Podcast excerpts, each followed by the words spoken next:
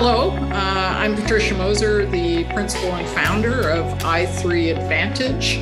Insight, innovation, and impact are the three I's. It's a high value consultancy that supports organizations to achieve their aspirations in procurement and supply chain with a focus on operational excellence, resilience, risk, and the three tiers of sustainability social, economic, and environmental. I'm somewhat of an industry agnostic. I've held executive roles in organizations uh, across the globe in supply chain and procurement, uh, from everything from healthcare to telecom to uh, you know distribution and uh, and information technology and others. And my most recent corporate iteration was as a chief procurement officer for one of the larger UN agencies. So I've been doing this, um, you know, a couple of decades. So I keep on saying I started obviously when I was 12. So um, just to just to make sure that people think what my age is, but um, but yeah, it's interesting. I've I've seen the evolution of supply chain never has gone as quickly as I would like it to see. Sometimes I still, you know, have, you know, my flat forehead from banging my head against the wall saying, don't you understand? So anyways, so that's uh, me. Patricia, thank you so much for joining me this morning. I really appreciate it. Um, you know, you, you talk about uh, you know banging your head uh, uh against the wall, trying to get, uh, have people uh, understand more of of what it is that you do. Uh, recently, the term supply chain, I, I, believe, has become you know people are more aware of that. It's become part of people's vocabulary. Um, over the past couple of years, as we have seen, um, you know, as a result of whether it's severe weather brought about by climate change uh, COVID. I was talking to a, a coworker the other day who can't get a brand new car because car manufacturers can't access these these chips. So so a lot of people are, are, are sort of getting it and understanding it at least a little bit. I want to ask you this question first off, Patricia. How have these external events, if we want to call them, how have they changed the conversation around the importance of supply chain planning? So, one of the things about supply chain is no one notices it when it works well. Everybody notices when it doesn't. Uh, it is, uh, everyone is obviously talking about supply chain now because it's in the common parlance of a lot of politicians and, and even regular folk. Uh, and so they're saying, oh, well, what about the supply chain? What about the procurement? Why didn't we get the PPE? Da, da, da, da, da. So, but the problem is, is that it's still being looked at from a tactical perspective. So whether it's supply chain or it's uh, sister procurement, the it's it's it's how do I get stuff and how then do I get it from here to there? And supply chain is a highly strategic uh, function that can you know help or hinder businesses.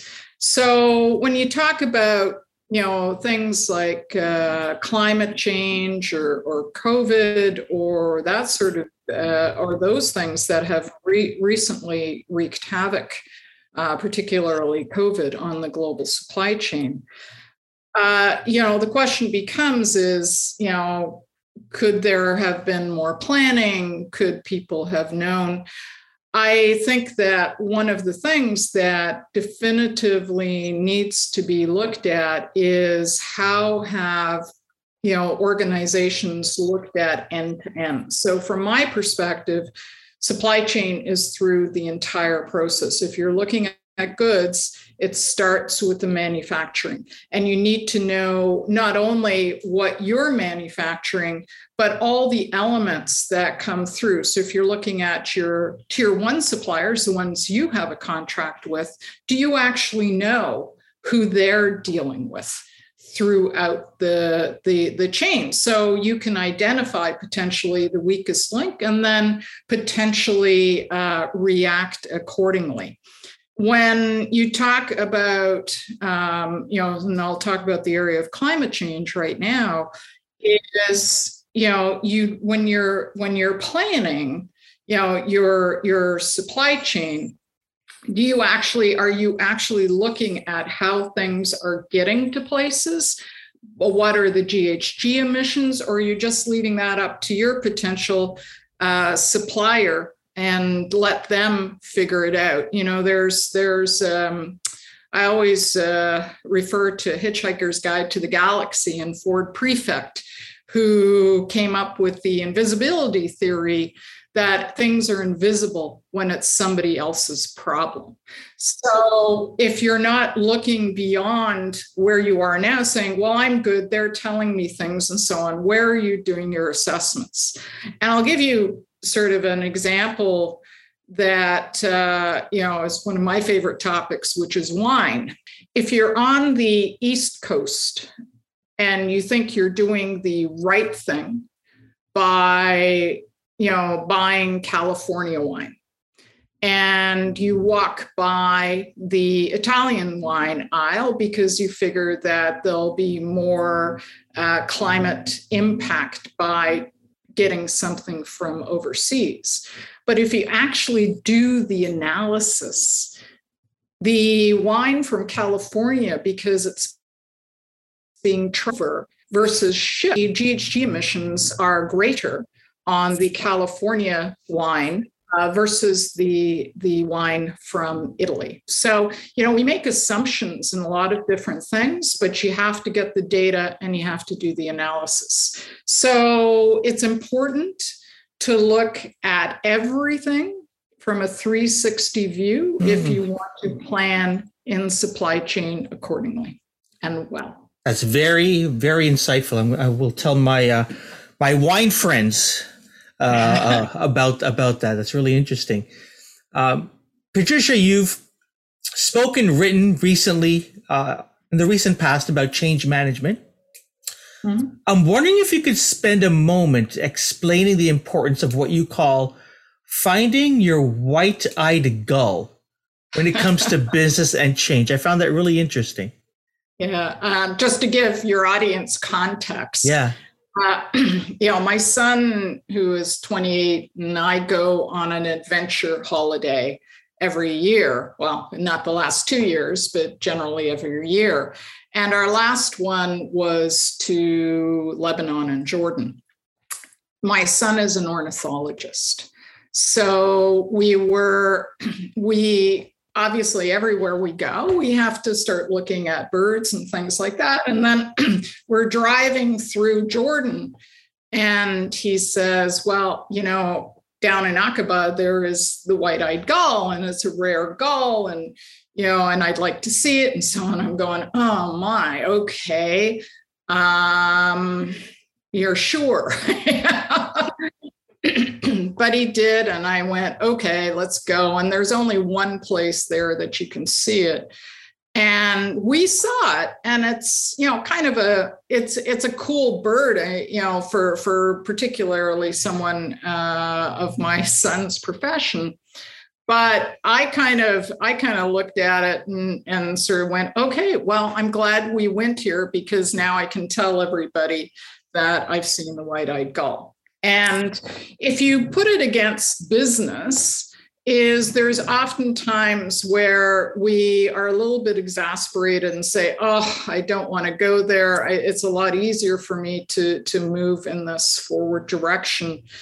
And so, you know, the the question becomes: Is are you keeping yourself from seeing your white-eyed gull? Because of inherent resistance to doing something a little bit more than what you'd like to do. There was a, when I, I get a lot of my inspiration from traveling. And in Valencia, there was a street art uh, on the side of a building where there was this wild horse and it's it's bucking and it's trying to release itself from the tethers of the snails. So if you look again at change from that perspective you know you want to go and make a change but you have a lot of these snails and these naysayers holding you back. The reality is the horse was a lot stronger than the snail but it allowed itself through you know sort of bureaucracy or something to be kept from from a you know sort of making that change.